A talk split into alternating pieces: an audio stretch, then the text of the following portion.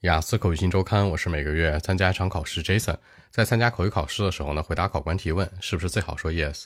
首先，在有思路的情况下，这样回答是没问题的。其次，没有思路，你可以去反驳，也就是否定，加一个理由的陈述。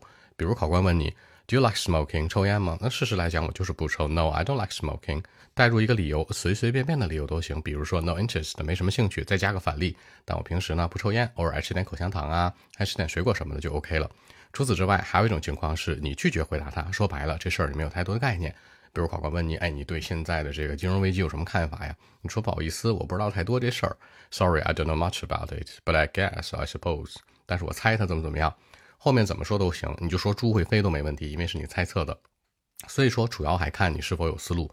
有思路情况下，正向答、负向答都 OK；没有思路情况下，按照真实的想法去否定也是 OK 的。实在实在完全没有什么概念，没有 idea，你就实话实说，我不知道，后面随便乱猜。只要你能够用英文顺利的表达就可以，因为它是一个语言类的考试，不是在考考核你的汉语百科知识。OK，微信 b 一七六九三九一零七。